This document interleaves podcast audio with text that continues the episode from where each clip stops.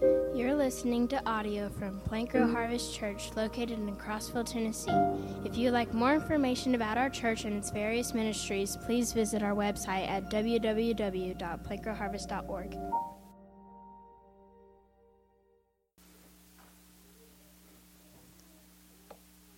Thank you, Aubrey.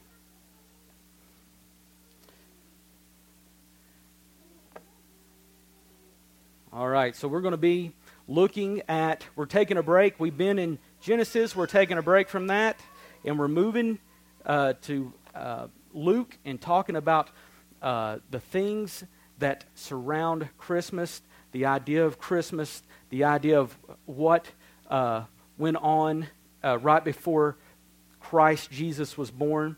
Um, before I get started, if you got one of these, uh, we'll talk about this a little bit more. I'll remind you at the end of the service. But we've put out, we passed out these reminders that we are going to have a Christmas party with uh, a joint Christmas party with the Hispanic Church, and that's going to be December 19th at 6 p.m. here at Plant Grow Harvest, and uh, we're going to have uh, food and, and fellowship and games. And I, I want to encourage you to come and attend that. That'll be a good thing. Uh, if you've got any questions, you can call Renetta. Her number's on here. Um, but this is this is going to be a special thing. We're not going to have a meal the next uh, that that Sunday morning, but we're going to have a, a, big shindig Sunday night. So that is a reminder. I'll remind you again before we leave the service this afternoon. So I, I was reading, we were talking, I was talking to Dale, and we, we were going over what we are going to teach and, and how we're taking a break from Genesis, and I know that's a welcome break to some of you, and uh, I, I, completely understand that. So I was reading in Luke and looking at Luke and, and, and thinking of uh, how the Lord has blessed me and, and blessed our church. Honestly, we have, I've got four young daughters, and, uh, and one of them is, is 14. My oldest is 14, then 11 and 6 and 2, and then you got Mose in there. Love his heart, poor guy. Has to live in the house with all of us. So, uh, and then uh, we've got the Miller girls, the other Miller girls, uh, some, some Bisbee girls, some Baldwin girls, some Strong girls. We got a lot of girls. We got a lot of young women. And uh, so as I was reading in Luke and, and how he's talking, Luke is, if you didn't know this, Luke wrote his book, this, this letter to this guy named Theophilus. And he, but he leads off with this interesting statement or, or these interesting facts talking about Mary addressing Mary, this, this lowly Jewish girl who was between 14 and, and 18, uh, probably, when she got this news from the angel, like, hey, when Gabriel comes and sees her and says, You're going to be uh, the mother of, of the Son of God. That is, that is going to be your role. And, and so I, I just wanted to look at her and, and see what was her response to this? I, I mean, how do you respond to news like that?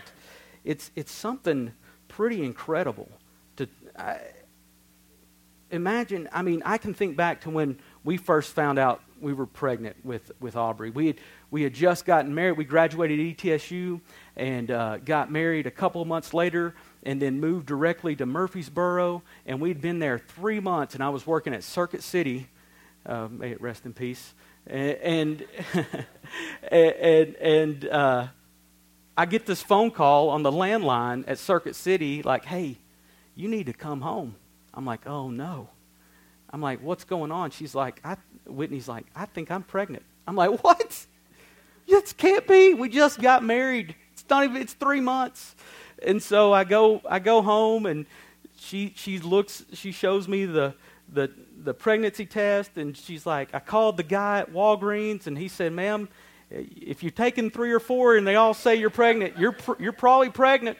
And uh, so we sat there and we were like, what are we going to do? What's this? I mean, we didn't plan this. We had this whole big plan. I was going to go to dental school. I was going to do, we had it all ready to execute. And, and the Lord said, no, no, you're going to do it this way. And so we, we sat there on the couch and, and stunned, really. And, uh, uh, very soon moved back to Crossville to where we could be around my family and closer to her family so we could have help and support. And, and uh, the rest is history. And so when we look at Mary, I, I look at Mary, and now that I have a 14 year old daughter, uh, and, and, and I know these other girls in our church, and I, I think, what would that, what, what's it like? What would that be like to have an angel show up and to give you this news that not only were you going to have a baby, but you're going to have a baby who rescues the world. That you're going to have uh, this baby that's going to be the center point of human history. That he's going to be the fulfillment of the Old Testament. Uh, maybe you've heard it said history is his story. And so, what's that going to feel like that you're going to bring this young boy, this the Son of Man, into the world?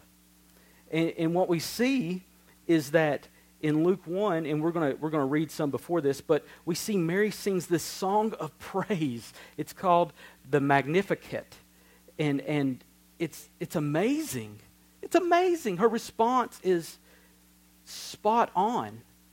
We see her, her uncle or, or cousin in law, uh, Zechariah, who is, it says he's a faithful man of God. His response is more of doubt. And he gets he gets made mute for it. But hers is one of praise and adoration. And it's just incredible from this young lady. So it's like, I think of this and it, I think of my role. I think of Whitney's role. I think of Pete and Tracy and uh, the Millers and, and, and the Baldwins and the Strongs. And I, I think of all our roles as parents. What do we do? How do we encourage our daughters to respond to the Lord in the way Mary responded to the Lord. That's my goal. That's the goal of this church. We want to reproduce reproducers in and through this body of believers. We want to make disciples. We not just boys, but boys and girls that when our when we are gone, that our children's children are telling people about Jesus. That's what we want to do. That's that's the goal. Um, so uh, we, we see this song, and, and we're going we're gonna get to that. I'm going to read up to that. I'm actually going to start in verse 26. Uh, it's, it's, it's hard to find where to start because there's literally so much that's happened. In verse 26, we see the angel Gabriel talking to Mary. He's already spoken to Elizabeth uh, or, and, and, to Zechariah. Uh, fascinating whole sermon there. I, I, so I'm, I'm cutting it down. We're starting here, 26. In the month, the angel, or in the sixth month, the angel Gabriel was sent from God to a city of Galilee named Nazareth, to a virgin betrothed to a man named Joseph of the house of David. And the virgin's name was Mary. And he came to her and he said, Greetings, O favored one, the Lord is with you. But she was greatly troubled at the saying and tried to discern what sort of greeting this might be. And the angel said to her, Do not be afraid, Mary, for you have found favor with God. And behold, you will conceive in your womb and bear a son, and you shall call his name Jesus. And he will be great and will be called the Son of the Most High. And the Lord God will give him the throne of his father David, and he will reign over the house of Jacob forever, and his kingdom, with his kingdom, there will be no end. And Mary said to the angel, How, how will this be, since I'm a virgin? And the angel answered her, The Holy Spirit will come upon you, and the power of the Most High will overshadow you. Therefore, the child to be born will be called Holy, the Son of God. And behold, your relative Elizabeth, in her old age, has also conceived a son, and, and this is the sixth month with her, whom he whom was called barren. And nothing will be impossible with God. And Mary said, Behold, I am a servant of the Lord. Behold, I am a slave a bondservant of the Lord. Let it be to me according to your word. And the angel departed from her. In those days, Mary arose and went with haste into the hill country to a town in Judah. And she entered the house of Zechariah and greeted Elizabeth. And when Elizabeth heard the greeting of Mary, the baby leaped in her womb. That's John the Baptist, is in is six months old in Elizabeth's womb, and he leaps with joy. And, and Elizabeth was filled with the Holy Spirit filled with the Holy Spirit. And she exclaimed with a loud cry, Blessed are you among women, and blessed is the fruit of your womb. And why is it this granted to me that the mother of my Lord should come to me? For behold, when the sound of your greeting came to my ears, the baby in my womb leapt for joy. And blessed is she who believed that there would be a fulfillment of what was spoken to her from the Lord. So we're going to go on into the, into the actual uh, song that Mary sings right now. Uh, just something that, some takeaways from that real quick. How, I guess, that I look at Luke, and Luke is writing this to Theophilus. How can I be Luke to a Theophilus? I look at Elizabeth, and I see that when she hears Mary come in and Mary's greeting, how can I be, how can my wife, how can uh, the ladies in this church be Elizabeth's so that they are receptive of the Holy Spirit so that when Mary comes in, when the young ladies come in, that they can push that Holy Spirit, that they can pour the, the Word of God out on these young ladies. That's what we are to do. That's what we're to do. I, those are, I, that's just molding plus modeling equals maturity. The world is not going to do that for our children, for our young people. We cannot trust the world with the images of God that He has given us. He has given them to us for a reason. So there's three uh, uh, points before we get into uh, the praise, the song of praise here, kind of some overarching points. Um, let me let me go ahead and let's just go ahead and look at the song. Let's go ahead and read that, starting in verse 46. And Mary said, this is, this is instantly, she sings this song, right? The Magnificat is the name. I want to keep saying the Magnificent, but it's actually pronounced the Magnificat. And Mary said, My soul magnifies the Lord, and my spirit rejoices in God my Savior, for he has looked on the humble estate of his servant. And behold, from now on all generations will call me blessed. For he who is worthy has done great things for me and holy is his name. And his mercy is for those who fear him from generation to generation. He has shown strength with his arm. He has scattered the proud in, the, in their thoughts of their hearts. He has brought down the mighty their, from their thrones and exalted those of humble estate. He has filled the hungry with good things, and the rich he has sent away empty. He has helped his servant Israel in remembrance of his mercy as he spoke to our fathers, to Abraham, and to his offspring forever. So, the first thing I want to say here, uh, there's kind of some three overarching points. First one is this is that Mary knows her Bible. Mary knows her Bible. Because you see what Mary does here is she quotes the Old Testament 15 times in 10 verses. I mean, how many of us, as a pre 20 year old, could have written a 10 verse song and quoted the Old Testament 10 times or 15 times. That's pretty impressive. Another thing she sees here is she's not a biblically illiterate person. She doesn't make a differentiation between the God of the Old Testament and the God of the New Testament. She knows that there is one God, and He is the same today, tomorrow, and forevermore. And she's saying, This is Him. This is God. This is God fulfilling His covenant. The second thing that I want us to see, kind of overarching, and I had uh, Abby read out of uh, the, out of First Samuel, and it's the story of Hannah. And if you know your Bible, it's this it's this Old Testament story of, of the girl of this girl named Hannah who has her son Samuel. And uh, Hannah had prayed for a son, didn't have one. God blesses her with a child, and so she sings and, and prays this this prayer that's found in First Samuel two 1 through 10. And if you look at it, the similarities between it and, and what Mary sings and says is incredible. It's because Mary knows her Bible. She, she, she knows the story of Hannah. And so she is very close in what she says to what Hannah had said thousands of years before. Pretty awesome. And, and so also we should see the simil, uh, similarities that we're meant to see with Samuel as an old, uh, sorry, Old Testament picture of Christ. He's a type of Christ in the Old Testament. You see, in Hannah's day, there was no real priesthood. There was this priest named Eli, and he was corrupted. His sons were immoral. They took illegal payments. They were wicked men. So, what did God do? He raised up Samuel that he would fill this gap until a new priesthood is established under uh, Zadok.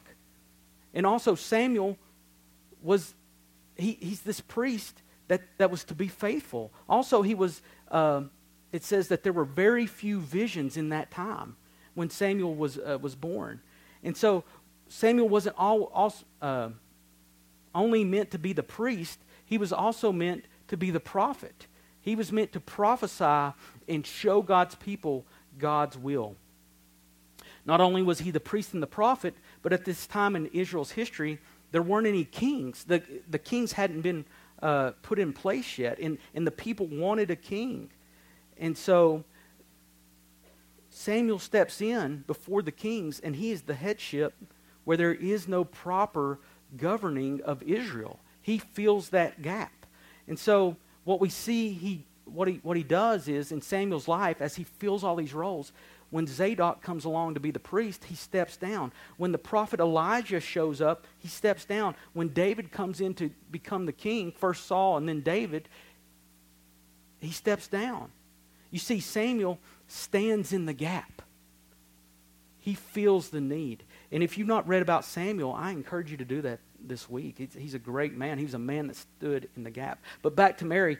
Mary is about to give birth to the priest of priests, the final great high priest, right? She's about to give birth to the final word of God, the ultimate prophet. She is about to give birth to the King of Kings who will rule and reign forever. So the similarities we see in Hannah and in Mary is amazing. There was a temporary priest, prophet, and king in, in Samuel, but in Jesus, we have the ultimate priest, ultimate prophet, and the ultimate king, the Messiah. So, the third important thing is we should look. Uh, we should look at this and ask the question what should a person feel towards God in the knowledge that Jesus Christ has come? What should, what should we feel? What, what, would, what is right to feel? What is the correct response to God when we become aware of His saving knowledge?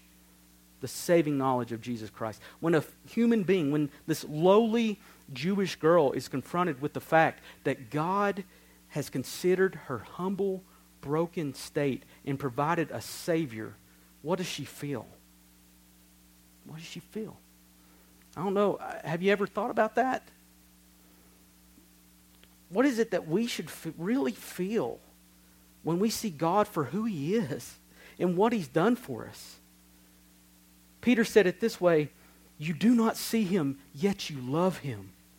And though you do not see Him, you know Him and you love Him and you rejoice. So let me show you what a person who knows their Old Testament should feel about this gift of the Messiah when Mary is confronted with this truth from Gabriel. When Gabriel shows up and tells her this, there's only one correct response, and it's in verse 46. It says, My soul magnifies the Lord, and my spirit rejoices in God my Savior. This is what Christ does. Knowing Him makes us magnify and worship God and boast in Him. That's the way that Mary feels, and that's the way that we should feel about this gift that God has given us through His one and only Son. Not only does she exalt and magnify him, but in verse 47, she recognizes him as Savior. This is why she exalts him. 47, and my spirit rejoices in God, my Savior. I don't know if you've heard this. It's been said that when you boil everything down to the simplest form, there's basically only two religions on earth. There's one that says do, and there's one that says done.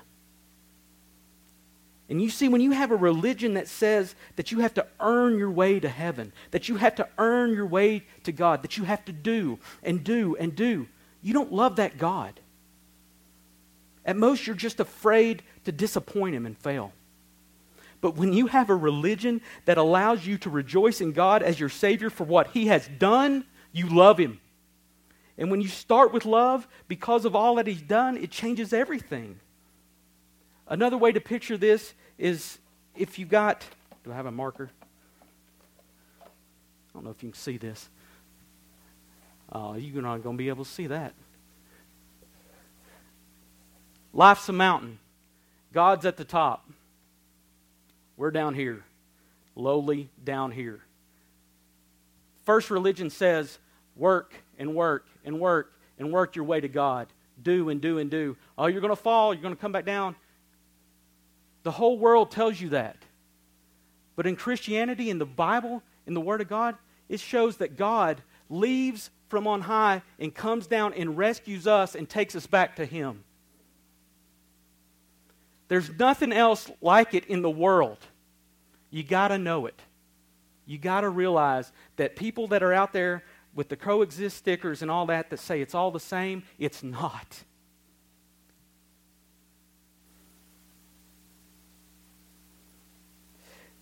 This is what sets us apart from the rest of the world. So look at what happens when you worship and follow the God of the Bible. For God so loved the world that he gave his only God begotten Son, that whosoever believeth in him should not perish but have everlasting life. That's what Mary knows. Mary exalts God because he has raised up a Messiah to put an end to the brokenness and save his people and fulfill his covenant purpose. That is why it is of primary importance that we believe what we do concerning the Trinity.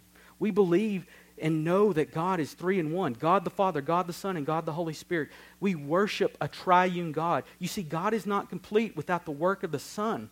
Paul said it this way in Titus. He said, For the grace of God has appeared in Christ Jesus, bringing salvation to everyone. Titus 3 4. But when the kindness of God our Savior and his love for mankind appeared, he saved us. That's in Jesus. Romans uh, 5 8, Paul says, But God demonstrates his own love for us while we were still sinners. Christ died for us. Romans 3 25, whom God displayed publicly as a propitiation in his blood through faith. Talking of Jesus. Jesus Christ takes all these attributes of God and he fine tunes them God's love, God's mercy, and God's grace and he makes it so we can see them plainly. Mary knows this and she says, My soul magnifies the Lord. Verse 47 it goes on to say, And my spirit rejoices in God, my Savior, for he has looked on the humble estate of his servant. Um, let me back up one second. What, I, what we're going to see real quick is, is seven attributes of God. We're just going to keep seeing how God is present in Jesus Christ and how Mary explains that to us. This young teenage girl knows it and, and, and explains it to us. So let's keep reading uh, verse 47. And my spirit rejoices in God, my Savior, for he has looked on the humble estate of his servant. If you're taking notes, write down this phrase God's love. In verse 47 and 48, we see God's love. We sing it this way. And when I think that God, his son not sparing, sent him to die, I scarce can take it in. That on the cross, my burdens gladly bearing, he bled and died to take away my sin. Albert Einstein, who is considered by many to be one of the most intelligent men to live in modern time, he believed in God. He was a theist. He believed in God. He made the statement that God does not play dice with the universe. He looked at the order of the universe and he was convinced that there was a creator. But from the best we can tell, Einstein did not die a Christian because he could not fathom the fact that God, large enough to create the universe, was capable of loving a broken, lowly human. Now, he didn't arrive at that through science, he, he arrived at that through his flesh, through his fallenness. How could God love a human? How is that even possible? He couldn't connect the dots. Brilliant man. Teenager Mary says, and my spirit rejoices in God my Savior, for he has looked on the humble estate of his servant. You see, God loves us. We're going to look at something else here. Continue reading. For Behold, from now on, all generations will call me blessed, for he who is mighty has done great things for me. Make a note that she sees that God is mighty. She sees the might of God through Christ. It doesn't matter how powerful a person gets, it doesn't matter how rich you get, it doesn't matter how, how high you climb the corporate ladder. No one can raise themselves from the dead. It does not matter the greatness you achieve. Job says, How then can man be in the right before God? How can he who was bo- be born of woman, how can he be pure? You see, no amount of strength can do this. What can wash away my sins? There's nothing except the blood of Christ. See, through his death, burial, and resurrection, he has been able to impart his righteousness on you and me so that we may be made holy. This is the might of God. It took the death of God's Son to make us righteous, and he didn't stop there. He did it for you, for love, out of love. Thirdly, he reveals the holiness of his name. Second half of verse 49, it says, Holy is his name. You see, the name of God is the way that he tells us who he, he is. And through Jesus, the name of God is further expanded. Paul put it like this in 2 Corinthians 1 uh, 20 For all the promises of God find their yes in him. That is why it is through him that we utter our amen to God for his glory. Jesus confirms the holiness of God's name. This means that when God said to Eve, Your seed will crush the serpent's head, Jesus did it. It means that when God spoke to Abraham and told him, Through your line, I will produce a Savior who will bless the entire world, he did it. Jesus did it. When God blessed the root of Jesse and, and told David that there will be a ruler that comes in your line that will rule and reign forever, Jesus did it. You see, in Jesus, the promises of God are yes and amen. Keep looking, verse 50. And his mercy is for those who fear him from generation to generation. Mercy, another attribute of God, meaning that in Christ, from generation to generation to generation, that any man who fears God can always find mercy in him. To those that turn to God, He'll never forget us. He'll never forget us. Jesus stands in the gap and supplies God's mercy to all generations. You see, the grass withers and the flower fades, but the word of the Lord stands forever. He never changes. You know what Mary said here? She said, she said, I knew you were there. I knew you saw us. I knew you were coming. She said, and his mercy is for those who fear him from generations to generations. We call, and he is there. No matter where you get in life, you call, and Jesus is there.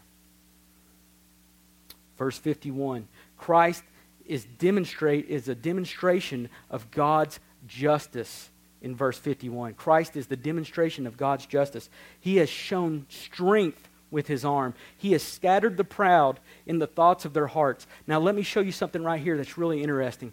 Mary uses this tense that's translated in the Greek, and I'm not a Greek scholar or, or a, a, Hebrew scholar or even a halfway decent English speaker.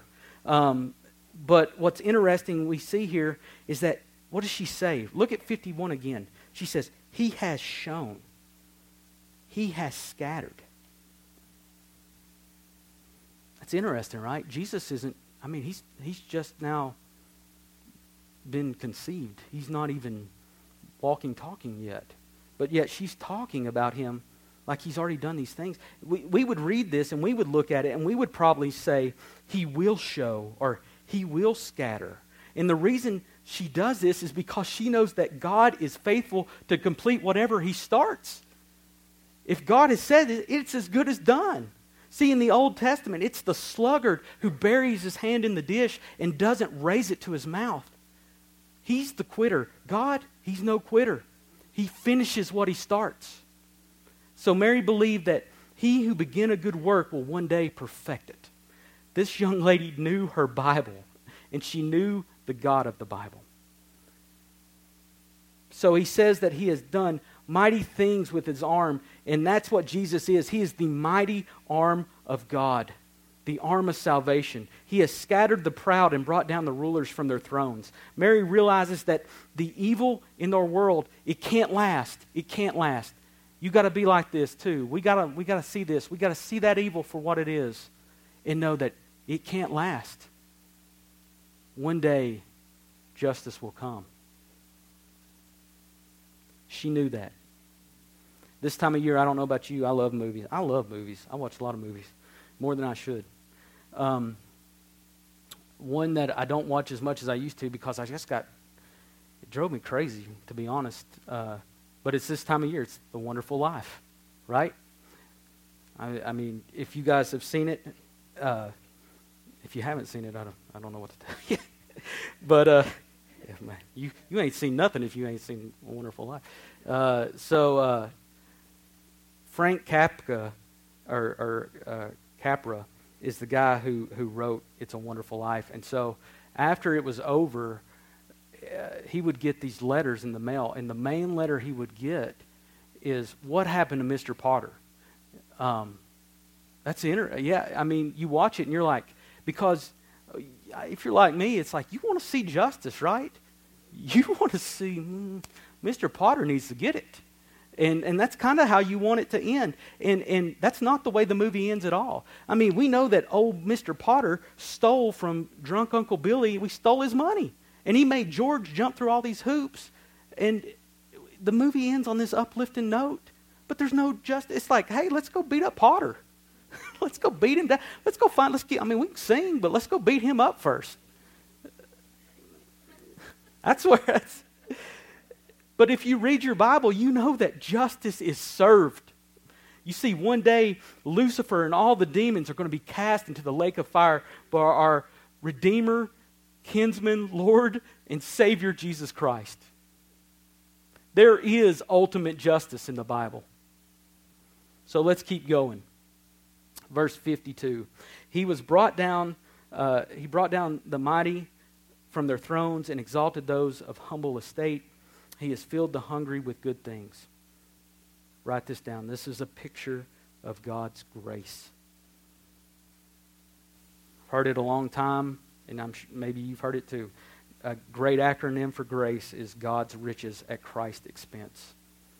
God's riches at Christ's expense. And this is a picture of this, of God's grace. We see this later on. Uh, actually the same terminology that's used right here in 52 and 53. We see it later on when Paul says in uh, Philippians, he's writing to the church in Philippi, uh, chapter 2, 8 and 9, he says, And being found in appearance as a man, he humbled himself, speaking of Jesus, and became obedient to death, even death on the cross. Therefore, God exalted him. God exalted Christ to the highest place and gave him the name above all names. You see, what Paul tells us is that Jesus did what he did so that he can put his righteousness on us. That he can make us joint heirs of his kingdom. That we can be brought into the family of God as adopted sons and daughters. And Mary puts it simply as he exalted the lowly. He has sent away the hungry with good things. In Ephesians, it says that he has blessed us with every spiritual blessing. John says that He has given us grace upon grace. That's what we are to do with the rest of our Christian lives. We are to try to understand exactly what is said here. How are we supposed to understand grace? How, what's this going to look like? That grace wasn't a one time thing, that the Lord is going to continue to pour it on us for the rest of eternity. Mary says that he has sent away the hungry full of good things. Let's wrap it up in verse 54. So far, we've looked at uh, these attributes love, uh, God's love, God's might, God's holiness, God's mercy, God's justice, God's grace. And in 54, we're going to look at his faithfulness his faithfulness. He has helped his servant Israel in remembrance of his mercy as he has spoke to our fathers, to Abraham and to his offspring forever. To put it another way, he has not sent his son as Messiah because we are good or deserving of anything, but because he is faithful. He said he would do it, and he's done it. He will uphold the covenants he made with Abraham, with Moses, with David. He remembers, and he is faithful to do what is right. Listen to this in verse, uh, or Luke 24, verse 27. Jesus speaking. And, be, and beginning with Moses and all the prophets, he interpreted to them in all the scriptures the things concerning himself.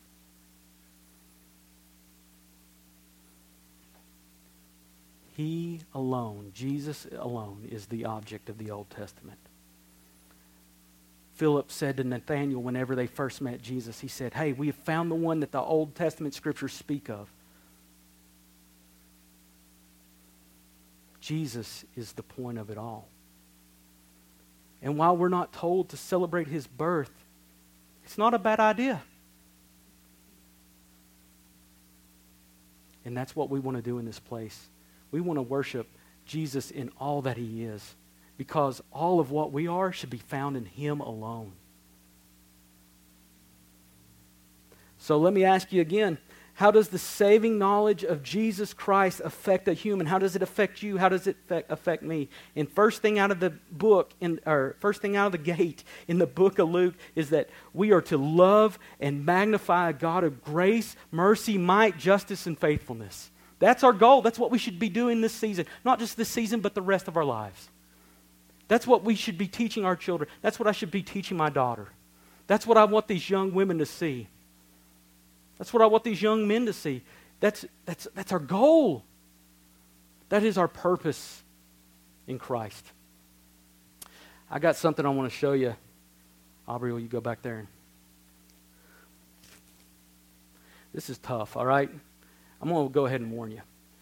So, what's happened here is a, is a, a police officer, a father. He's, it's his funeral. A bad guy got him, right?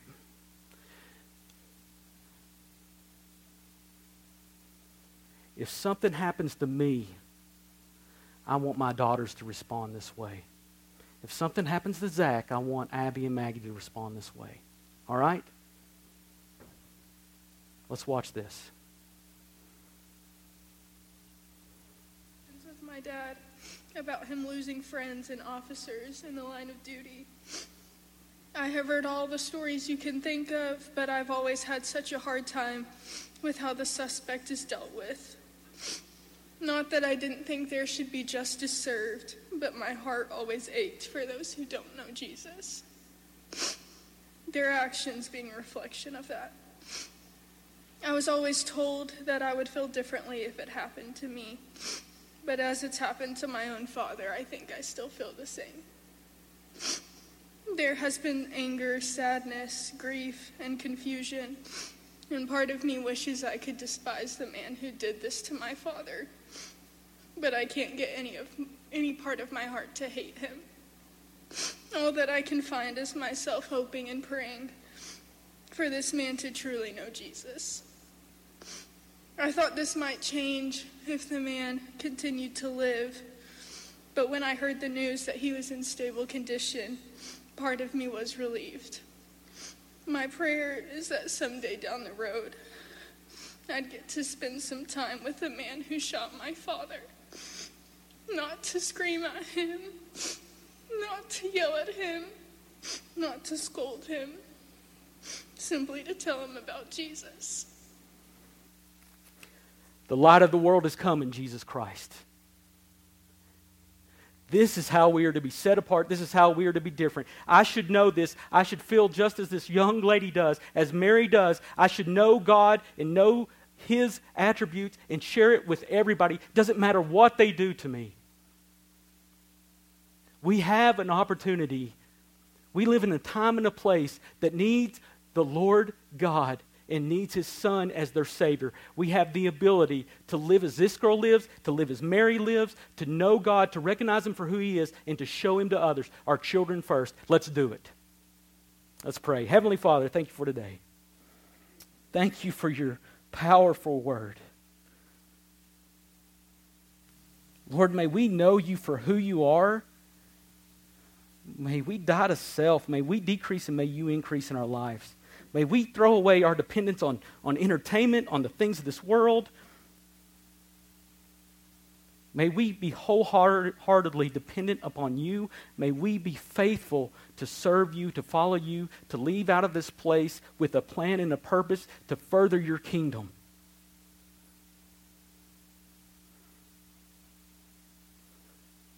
Lord, Lord, you tell us that we are more than conquerors in you. May we start acting that way. May we start living that way. Lord, in this season when, when there's so much gift giving and, and, and, and joy and, and even extreme sadness and brokenness, Lord, may, may we look to you as the ultimate gift and may we share you as the ultimate gift with those around us. Lord, forgive us where we fall short. Forgive us where we're not faithful to follow you, Lord. Forgive us where we try to depend on the other things of this world, Lord. May you call us back to you and may we follow you in lockstep. May we be intentional, intentional about following you, Jesus. We thank you that we don't have to do and do and do, but we can worship you as a God that's already done it. That you saved us, that you are perfecting us, that we don't have to worry about making you happy in, in these little things in life, Lord, but we just have to fall in your arms and trust you as our Savior. Lord, we, we pray that you're just with us this week. We pray for opportunities to show your love to others. And may we be emboldened to take advantage of those opportunities. May we speak your name without fear.